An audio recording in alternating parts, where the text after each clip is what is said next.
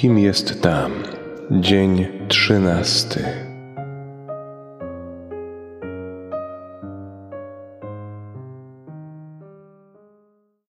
Jak wyglądałby obraz świętej rodziny, jeśli żyłaby ona w XXI wieku? Mamy już taki obraz, a w zasadzie każda rodzina go ma.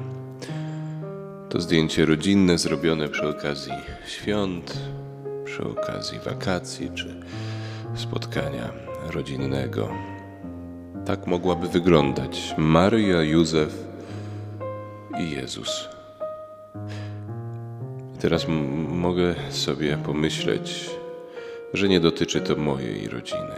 Nie dotyczy to Twojej rodziny, w której może ojciec jest pogrążony w tunelu alkoholu i widzi światło tylko w innej kobiecie, gdzie matka, której radością nie są Twoje sukcesy, ale skończone projekty, czy może Twoje rodzeństwo, które dawno już zapomniało o Bogu, a substytut szczęścia odnajduje w czymś nielegalnym. Gdzie podziało się to wspólne zdjęcie?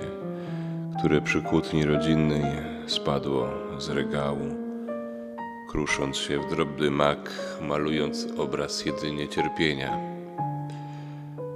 Święci rodzice też cierpieli. Co mogła powiedzieć Maryja do Józefa, kiedy zgubili dziecko i z powrotem wracali do świątyni? Z kolei co przeżywał Józef, gdy widział Maryję, która rodzi w takich warunkach? Czy wyrzucał sobie, że mógł się bardziej postarać? A na końcu serce matki, które zostało przebite włócznią, trafioną w serce dziecka. Na tamte czasy wydarzenia z ich życia były równie ciężkie, traumatyczne, jak te, które współcześnie przeżywamy.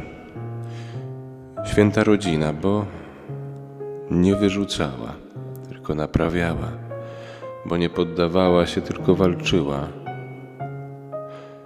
Maryja może pomóc w szukaniu dziecka, które zagubiło się same w sobie okryję kocem, gdy skulony na końcu łóżka siedzę, na siłę karmiony gniewem rodziców, których kocham przecież.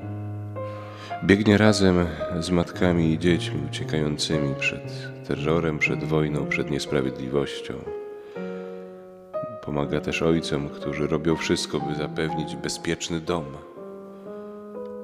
Zasiada na salach sądowych wśród toczących się spraw rozwodowych, by być tam kością miłości.